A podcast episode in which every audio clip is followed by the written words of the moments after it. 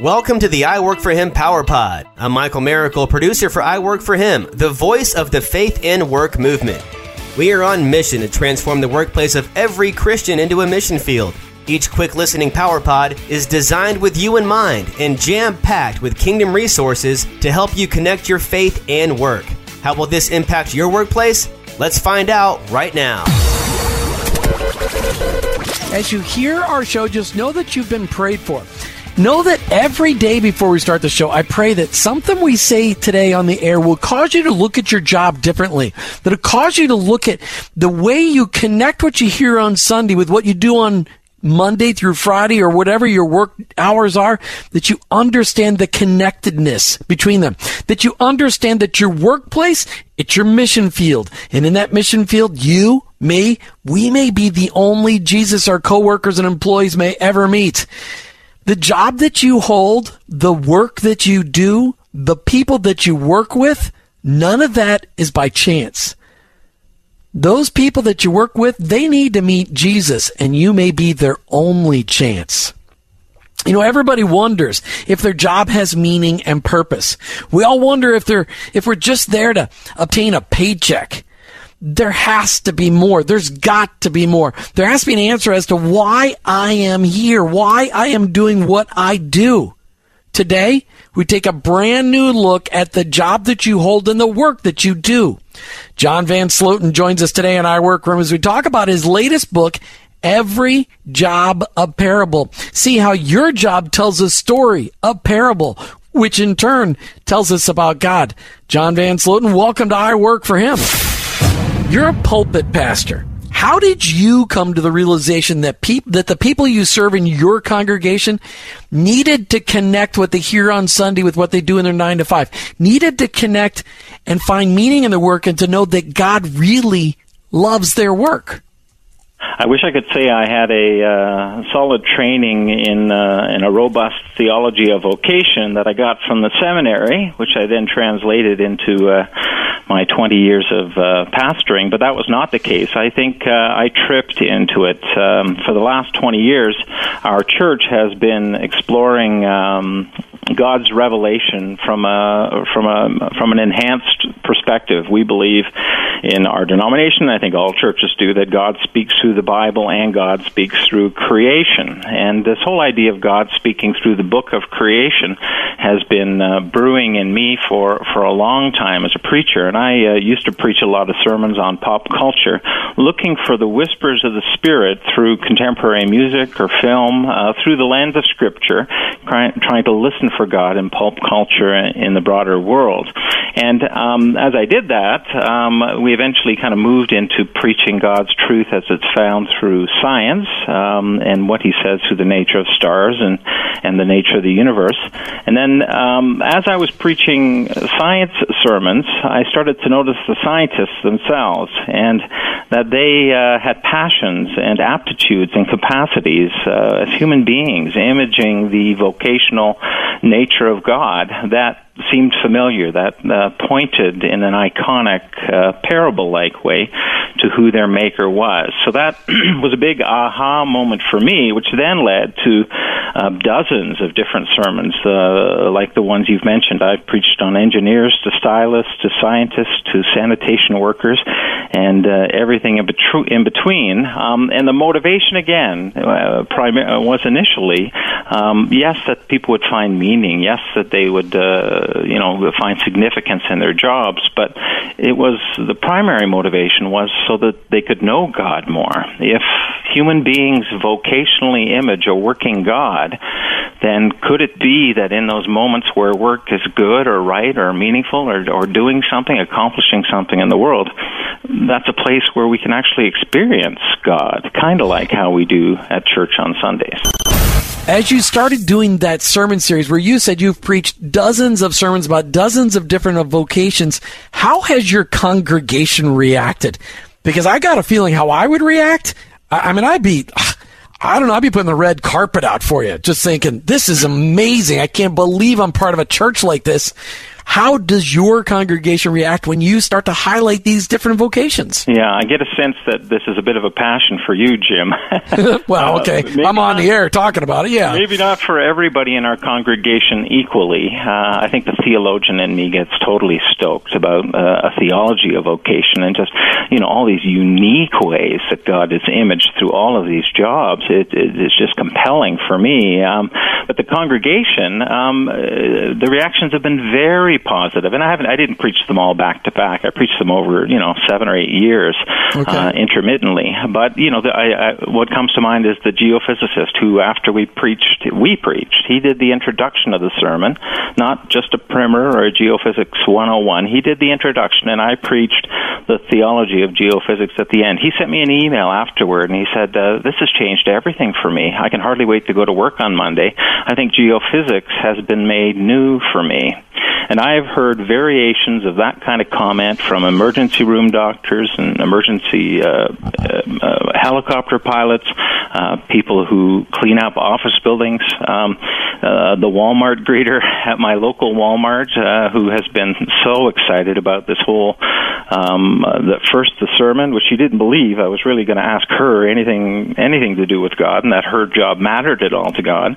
But then to see it become the sermon that got posted online and the video, and now the book, and now the book is, you know, being talked about all over the place. And Shirley's story as a Walmart greeter, imaging a, a hospitable God who wants us to help us find what we need, um, is going everywhere. So yeah, ninety percent of those who've helped on these sermons have been uh, dramatically. Um, uh, I think honored and uh, and their eyes have opened to a to a new way of uh, knowing God at work. Where did you get the idea to compare people's jobs to parables? And, well, and, and, Go ahead. What you just said there, Jim. Uh, many of his parables were marketplace based parables. And, you know, I grew up in the church and I had heard all these parables all my life preached on Sundays, and they were always, in my uh, estimation, uh, uh, a narrative means within to pack a small spiritual or moral ethical truth uh, that I was supposed to get through the story.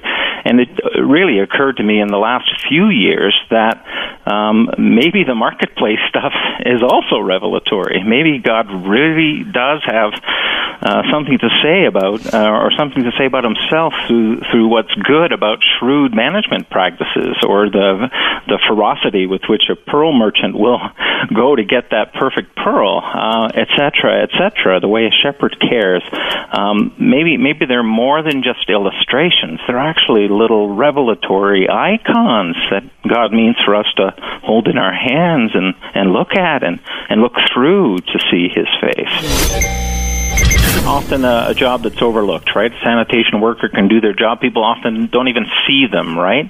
Um, looked down upon. Um, so Christ-like in in that way of a looked down upon vocation. But they they are made in the image of a God who takes out the trash to make room for the new. Um, every time we clean, and and uh, whether in your home or at work or professionally in your job, um, every time you do that, and that good feeling of a job well done in a clean space uh, hits you.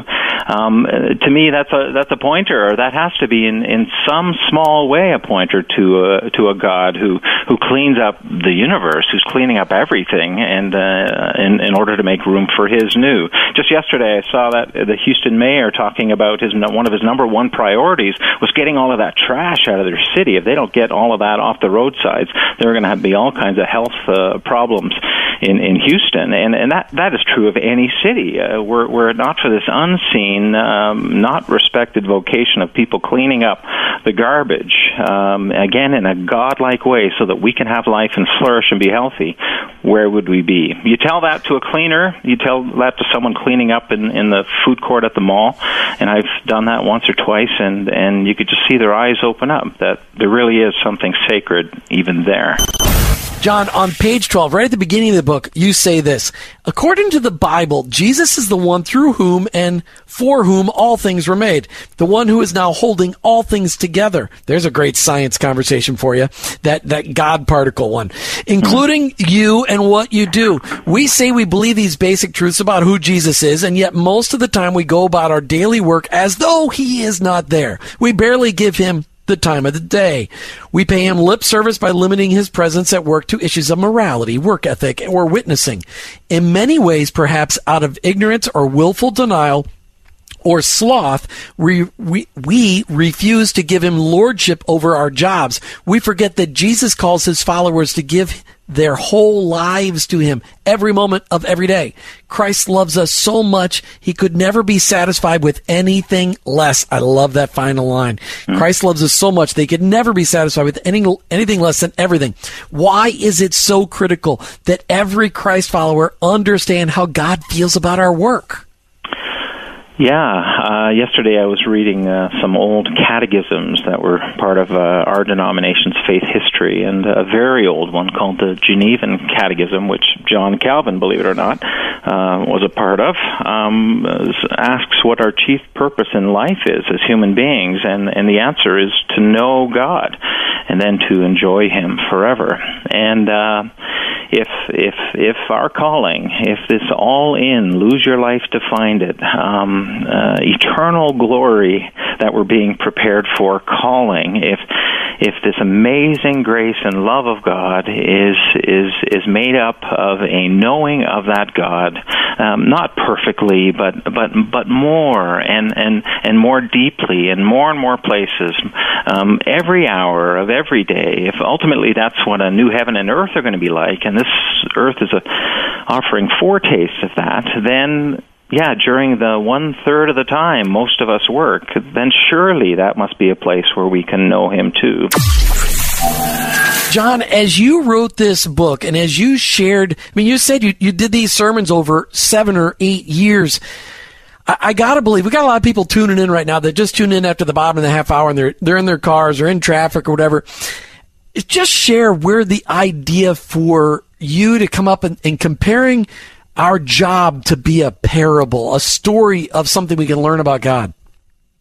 Yeah, again, um, I had been living uh, into a worldview that God speaks through the Bible, and through our knowledge of the Bible, we can see and discern God speaking through creation, through the world, um, and in relation to work, through our vocational image bearing. So everybody, through what they do, and maybe in particular what they do just right, or they do well, or uniquely do well, uh, in my theological worldview, they you image God when you have great hand-eye coordination or you're good with colors, or you're you're great at uh, solving problems, or you're good at uh, physically building something or demolishing something, etc., etc. And uh, through these sermons, I've learned that as you start to unpack those particular particular actions, there are often connections to the nature of God, an attribute of God, a God who cleans up after our lives, a God who built the universe, a God who uh, through whom everything was made, including that person. Um, that these connections that you could make, and that seeing those connections for the first time, that people who were helping me uh, write uh, sermons on other topics, uh, who then came alongside to write sermons on their jobs, that they they were like par- parables or icons. Icons were things in the history of the church through which we would look to see or feel or know the presence of God. Um, I would have these quasi mystical moments where through them I would sense, well, God's a lot like that when a geophysicist is able to see unseen things the way they do their work, or an emergency doctor has a, has a passion to resuscitate and bring back to life. Well, God's like that too, and yeah, then a whole bunch of sermons, and then a whole bunch of sermons come together uh, in a book. You've been listening to I Work for Him with your host, Jim Brangenberg. I'm a Christ follower. My workplace, it's my mission field. But ultimately, I work for Him. Thank you for listening to the I Work for Him Power Pod with your hosts, Jim and Martha Brangenberg. Want more? Hear the full broadcast at iworkforhim.com. Stay connected and receive Power Pack content when you sign up for our blog at iworkforhim.com or follow us on social media at iworkforhim. And finally, if today's message inspired you, please subscribe, rate, and review the show on your favorite podcast platform. Your review helps launch more workplace missionaries across the nation. That's at I Work For Him and online, iworkforhim.com.